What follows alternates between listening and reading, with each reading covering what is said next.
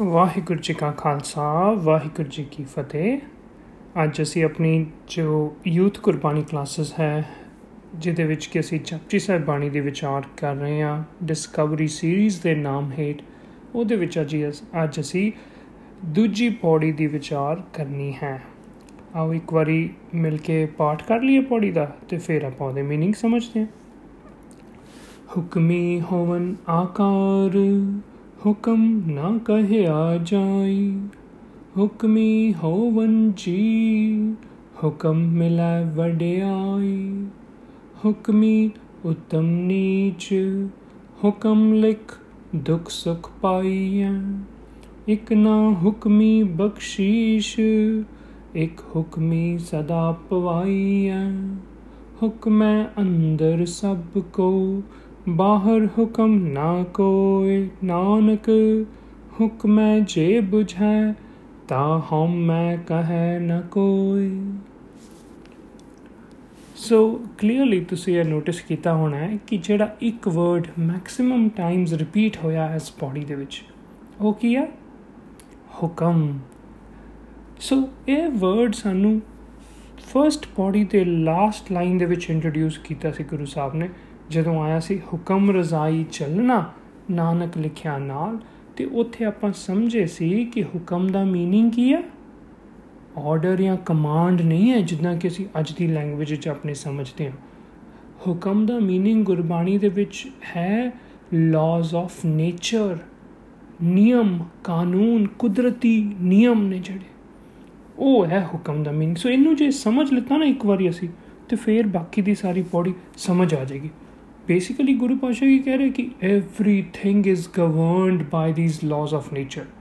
ਉਹ ਜਿਹੜੇ laws of nature introduce ਕੀਤੇ ਸੀ ਪਿਛਲੀ ਪੌੜੀ 'ਚ ਉਹਨੂੰ ਐਕਸਪੈਂਡ ਕਰ ਰਹੇ ਨੇ ਐਸ ਪੌੜੀ ਦੇ ਵਿੱਚ ਹੁਣ ਦੇਖੋ ਕੀ ਕੀ ਚੀਜ਼ ਉਸ ਲਾਜ਼ ਆਫ ਨੇਚਰ ਦੇ ਵਿੱਚ ਹੈ ਸਭ ਤੋਂ ਪਹਿਲਾਂ ਹੁਕਮੀ ਹੋਵਨ ਆਕਾਰ ਆਕਾਰ ਦਾ ਮਤਲਬ ਇਹ ਦਿਸਦਾ ਹੋਇਆ ਸੰਸਾਰ ਮਤਲਬ ਇਹ ਵਰਲਡ ਸਾਰਾ ਇਹ ਵਰਲਡ ਦੀ ਜਿਹੜੀ ਐਗਜ਼ਿਸਟੈਂਸ ਦੇ ਵਿੱਚ ਆਣਾ ਵੀ ਇੱਕ ਇਸ is according to the laws of nature. ਪਰ ਨਾਲ ਹੀ ਕਹਤਾ ਹੁਕਮ ਨਾ ਕਹਿਆ ਜਾਈ ਹਾਂ ਪਰ ਐਗਜ਼ੈਕਟਲੀ ਪਿਨ ਪੁਆਇੰਟ ਨਹੀਂ ਕੀਤਾ ਜਾ ਸਕਦਾ ਕਿ ਕਦੋਂ ਇਹ ਸਾਰੀ ਦੁਨੀਆ ਬਣੀ ਇਹਨੇ ਸੰਸਾਰ ਕਦੋਂ ਬਣਿਆ ਇਹ ਨਹੀਂ ਪਿਨ ਪੁਆਇੰਟ ਹਾਂ ਬਣਿਆ ਲਾਜ਼ ਆਫ ਨੇਚਰ ਦੇ ਵਿੱਚ ਹੀ ਹੈ ਤੇ ਇਹ ਸੰਸਾਰ ਦੇ ਵਿੱਚ ਹੁਕਮੀ ਹੋਵਣ ਜੀ ਜੀ ਮਤਲਬ ਆਰਗੈਨਿਜ਼ਮਸ ਇਹ ਸਾਰੇ ਆਰਗੈਨਿਜ਼ਮਸ ਵੀ ਫਿਰ ਉਸੇ ਦੇ are also governed by the laws of nature ਹੈ ਨਾ ਹੁਕਮ ਮਿਲਿਆ ਵਡਿਆਈ ਕਈ ਸਪੀਸੀਜ਼ ਜਿਹੜੀਆਂ ਨੇ ਉਹ ਗਰੋ ਕਰ ਗਈਆਂ ਕਈ ਫਿਨਿਸ਼ ਆਫ ਹੋ ਗਈਆਂ ਟਾਈਮ ਟਾਈਮ ਸੇ ਇਹ ਸਾਰਾ ਕੁਝ ਲਾਜ਼ ਆਫ ਨੇਚਰ ਦੇ ਵਿੱਚ ਹੀ ਚੱਲ ਰਿਹਾ ਉੱਤਮ ਨੀਚ ਫੂਡ ਚੇਨ ਦੇ ਵਿੱਚ ਹੀ ਕੋਈ ਉੱਪਰ ਹੋ ਗਈ ਕਈ ਆਰਗੈਨਿਜ਼ਮਸ ਕਈ ਥੱਲੇ ਆ ਗਏ ਹੁਕਮ ਲਿਖ ਦੁੱਖ ਸੁਖ ਪਾਈਆਂ ਇਹ ਦੁੱਖ ਤੇ ਸੁਖ ਜਿਹੜਾ ਜੀਵਾਂ ਨੂੰ ਹਿਊਮਨਸ ਨੂੰ ਵੀ ਤੇ ਬਾਕੀ ਸਾਰੇ ਆਰਗੈਨਿਜ਼ਮਸ ਨੂੰ ਵੀ ਆਂਦਾ ਹੈ, ਜਾਨਵਰਾਂ ਨੂੰ ਵੀ ਆਂਦਾ ਇਹ ਦੋਵੇਂ ਕਹਿੰਦੇ ਇਕੱਠੇ ਹੀ ਨੇ। ਇਹ ਵੀ ਇੱਕ ਕੁਦਰਤੀ ਨਿਯਮ ਹੈ ਕਿ ਦੁੱਖ ਤੇ ਸੁੱਖ ਸਾਰਿਆਂ ਨੂੰ ਆਣੇ ਹੀ ਨੇ। ਇਹ ਨਹੀਂ ਕੋਈ ਕਹਿ ਸਕਦਾ ਕਿ ਉਹਨੂੰ ਸਿਰਫ ਸੁੱਖ ਹੀ ਆਣਗੇ ਤੇ ਕਿਸੇ ਹੋਰ ਨੂੰ ਸਿਰਫ ਦੁੱਖ ਹੀ ਆਣਗੇ ਨਹੀਂ, ਦੋਨੋਂ ਇਕੱਠੇ ਹੀ ਨੇ। ਇੱਕ ਨਾ ਹੁਕਮੀ ਬਖਸ਼ੀਸ਼, ਇੱਕ ਹੁਕਮੀ ਸਦਾ ਪਵਾਈਆਂ ਕਈਆਂ ਦੇ ਉੱਤੇ ਬਖਸ਼ਿਸ਼ ਹੋ ਜਾਂਦੀ ਹੈ ਤੇ ਕਈ ਭਟਕਦੇ ਰਹਿੰਦੇ ਨੇ। ਹੁਣ ਹੁਣ ਇਹ ਸਭ ਕੁਝ ਸੰਸਾਰ ਦੇ ਵਿੱਚ ਜੋ ਚੱਲ ਰਿਹਾ ਹੈ ਸਾਰਾ ਉਹਦੇ ਬਾਰੇ ਗੱਲ ਕਰ ਰਹੇ ਨੇ ਵੀ ਇਹ ਸਾਰਾ ਕੁਝ ਵੀ ਲਾਜ਼ ਆਫ ਨੇਚਰ ਦੇ ਅਧੀਨ ਹੀ ਚੱਲ ਰਿਹਾ ਹੈ ਹੁਕਮੈ ਅੰਦਰ ਸਭ ਕੋ ਬਾਹਰ ਹੁਕਮ ਨਾ ਕੋਈ ਇਸ ਲਾਈਨ ਨੂੰ ਬਿਲਕੁਲ ਧਿਆਨ ਨਾਲ ਸਮਝਣਾ ਕਿਉਂਕਿ ਇੱਥੇ ਜਿਹੜਾ ਸੈਂਟਰਲ ਆਈਡੀਆ ਹੈ ਇਸ ਪੌੜੀ ਦਾ ਹੁਕਮੈ ਅੰਦਰ ਸਭ ਕੋ ਦਾ ਮਤਲਬ ਕਿ everyone everything is bound by laws of nature. ਕੁਦਰਤੀ ਨਿਯਮ ਨੇ ਨਾ ਜਿਹੜੇ, ਉਹ ਹਰ ਇੱਕ ਦੇ ਉੱਤੇ ਐਪਲੀਕੇਬਲ ਨੇ। ਬਾਹਰ ਹੁਕਮ ਨਾ ਕੋਏ ਕੋਈ ਇਹ ਨਹੀਂ ਕਹਿ ਸਕਦਾ ਕਿ ਮੇਰੇ ਉੱਤੇ ਕੋਈ ਨਿਯਮ, ਕੋਈ ਰੂਲਸ ਜਿਹੜੇ ਲਾਜ਼ ਆਫ ਨੇਚਰ ਨੇ ਉਹ ਨਹੀਂ ਲੱਗਣਗੇ। ਨਹੀਂ, ਉਹ ਲੱਗਣੇ ਹੀ ਲੱਗਣੇ ਐਪਲੀਕੇਬਲ ਹੋਣੇ ਹੀ ਹੋਣੇ ਨੇ। No one is outside of the bounds of the laws of nature ਹੁਣ ਸਿੰਪਲ ਐਗਜ਼ਾਮਪਲ ਲੈ ਲਓ ਜਿੱਦਾਂ ਜੀਵਨ ਤੇ ਮਰਨ। ਇਹ ਇੱਕ ਲਾਅ ਆਫ ਨੇਚਰ ਹੀ ਹੈ ਨਾ, ਕਿ ਕਿ ਜੋ ਜੋ ਜੀਵ ਜੰਮ ਰਿਹਾ, ਉਹਨੇ ਉਹਨੇ ਮਰਨਾ ਹੀ ਆ। ਹੁਕਮੇ ਅੰਦਰ ਸਭ ਕੋ, ਬਾਹਰ ਹੁਕਮ ਨਾ ਕੋਈ ਮਤਲਬ ਕਿ ਕੋਈ ਇਹ ਨਹੀਂ ਕਹਿ ਸਕਦਾ ਕਿ ਭਾਈ ਮੈਂ ਤਾਂ ਕਦੀ ਮਰਾਂਗਾ ਹੀ ਨਹੀਂ। ਵੀ ਮੇਰੇ ਤੇ ਇਹ ਜੀਵਨ ਤੇ ਮਰਨ ਵਾਲਾ ਲਾਅ ਐਪਲੀਕੇਬਲ ਨਹੀਂ ਹੋਇਆ। ਹੋਣਾ ਹੀ ਹੈ ਸਭ ਦੇ ਉੱਤੇ। ਹੈ ਨਾ? ਸੋ ਇਸ ਤਰੀਕੇ ਆਪਾਂ ਸਮਝਣਾ ਕੋਈ ਵੀ ਲਾਜ਼ ਹੁਣੇ ਤੁਸੀਂ ਸੋਚਣਾ ਹੈ ਵੀ ਕਿਹੜੇ ਨੇ ਇਦਾਂ ਦੇ ਲਾਜ਼ ਆਫ ਨੇਚਰ ਹੈ ਸੋ ਇੱਕ ਮਿੰਟ ਬਹਿ ਕੇ ਇਹੀ ਸੋਚ ਲਿਓ ਲਿਸਟ ਬਣਾ ਲਿਓ ਡਿਸਕਵਰੀ ਸੀਰੀਜ਼ ਹੈ ਨਾ ਆਪਣੀਆਂ। So try to understand try to discover what all are these laws of nature that we are talking about.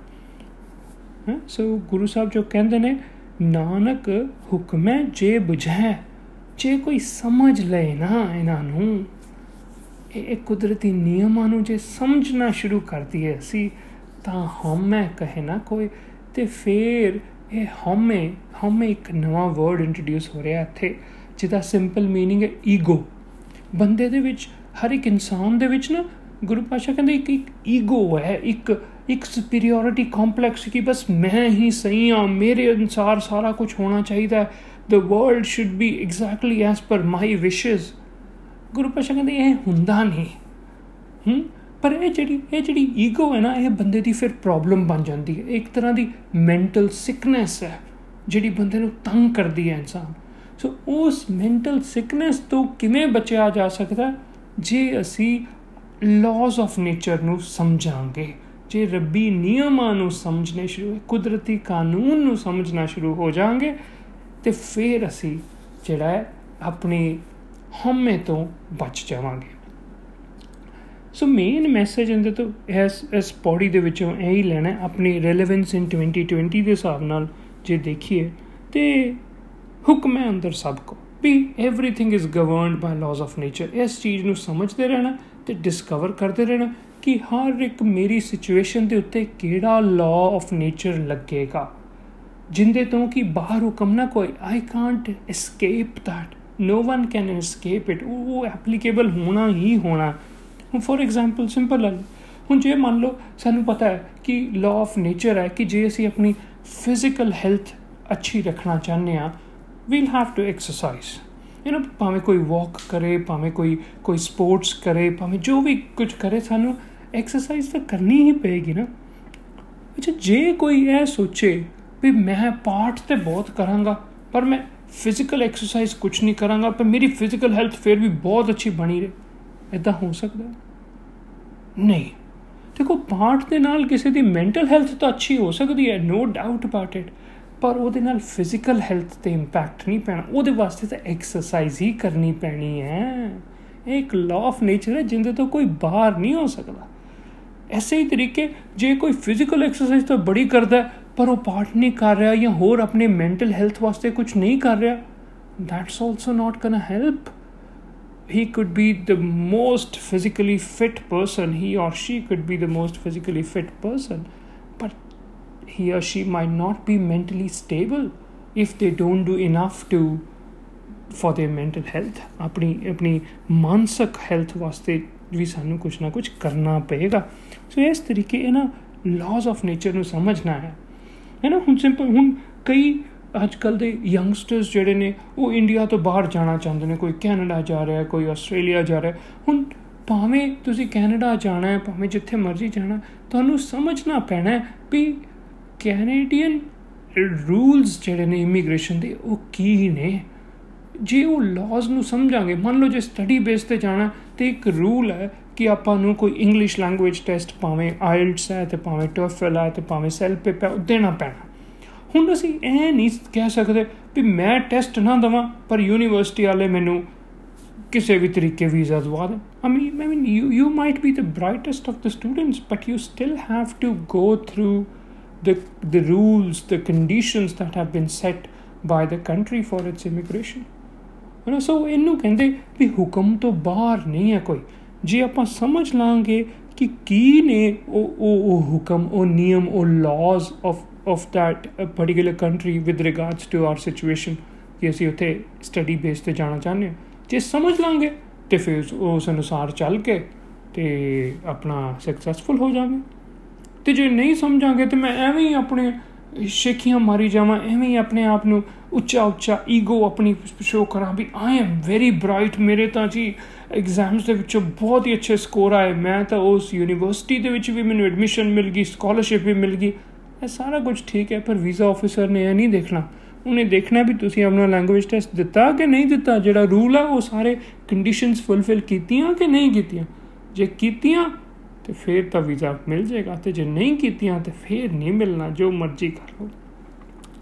ਸੋ ਬਸ ਇਹ ਲਾਜ਼ ਆਫ ਨੇਚਰ ਨੂੰ ਹੀ ਸਮਝਣਾ ਜਦੋਂ ਕੋਈ ਕਹੇ ਨਾ ਤੁਹਾਨੂੰ ਵੀ ਇਹ ਪਾਰਟਿਕੂਲਰ ਲਾ ਜਿਹੜਾ ਇਹ ਹੋਰਾਂ ਤੇ ਤਾਂ ਚੱਲਦਾ ਹੈ, ਤੇਰੇ ਤੇ ਨਹੀਂ ਚੱਲੇਗਾ।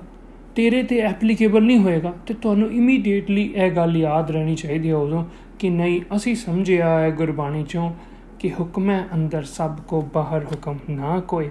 ਜੇ ਕੋਈ ਡਰੱਗਸ ਸਾਨੂੰ ਸਪਲਾਈ ਕਰ ਰਿਹਾ, ਦੇ ਰਿਹਾ ਤੇ ਸਾਨੂੰ ਇਹ ਕਹਿ ਰਿਹਾ ਕਿ don't worry this drugs is not gonna impact your health ਤੁਸੀਂ ਕੋ ਨਹੀਂ, ਜੀ ਇਹ ਬਾਕੀਆਂ ਨੂੰ ਇੰਪੈਕਟ ਕਰ ਰਿਹਾ, ਜੇ ਬਾਕੀਆਂ ਦਾ ਭਾਵੇਂ ਲੰਗਸ ਹੈ ਤੇ ਭਾਵੇਂ ਲਿਵਰ ਹੈ ਜਾਂ ਭਾਵੇਂ ਹੋਰ ਵੀ ਕੋਈ ਬਾਡੀ ਆਰਗਨ ਨੂੰ ਇੰਪੈਕਟ ਕਰ ਰਿਹਾ ਤੇ ਮੇਰੇ ਵੀ ਇਹ ਕਰੇਗਾ ਹੀ ਕਰੇਗਾ। ਠੀਕ ਹੈ ਜੀ? ਸੋ ਇਸ ਤਰੀਕੇ ਆਪਾਂ ਇਹਨਾਂ ਚੀਜ਼ਾਂ ਨੂੰ ਸਮਝਣਾ ਆਪਣੀ ਲਾਈਫ ਦੇ ਵਿੱਚ ਅਪਲਾਈ ਕਰ ਸਕਦੇ ਹਾਂ ਇਸ ਕਨਸੈਪਟ ਨੂੰ ਕਿ ਕਿ ਹੁਕਮ ਹੈ ਅੰਦਰ ਸਭ ਕੋ ਬਾਹਰ ਹੁਕਮ, ਨਾ ਕੋਈ। ਸੋ ਇਹ ਹੀ ਹੁਣ ਡਿਸਕਸ਼ਨ ਅਗਲੀ ਪੌੜੀ ਚ ਆਪਾਂ ਕੰਟੀਨਿਊ ਕਰਾਂਗੇ। ਵਾਹਿਗੁਰੂ ਜੀ ਕਾ ਖਾਲਸਾ, ਵਾਹਿਗੁਰੂ ਜੀ ਕੀ ਫਤਿਹ।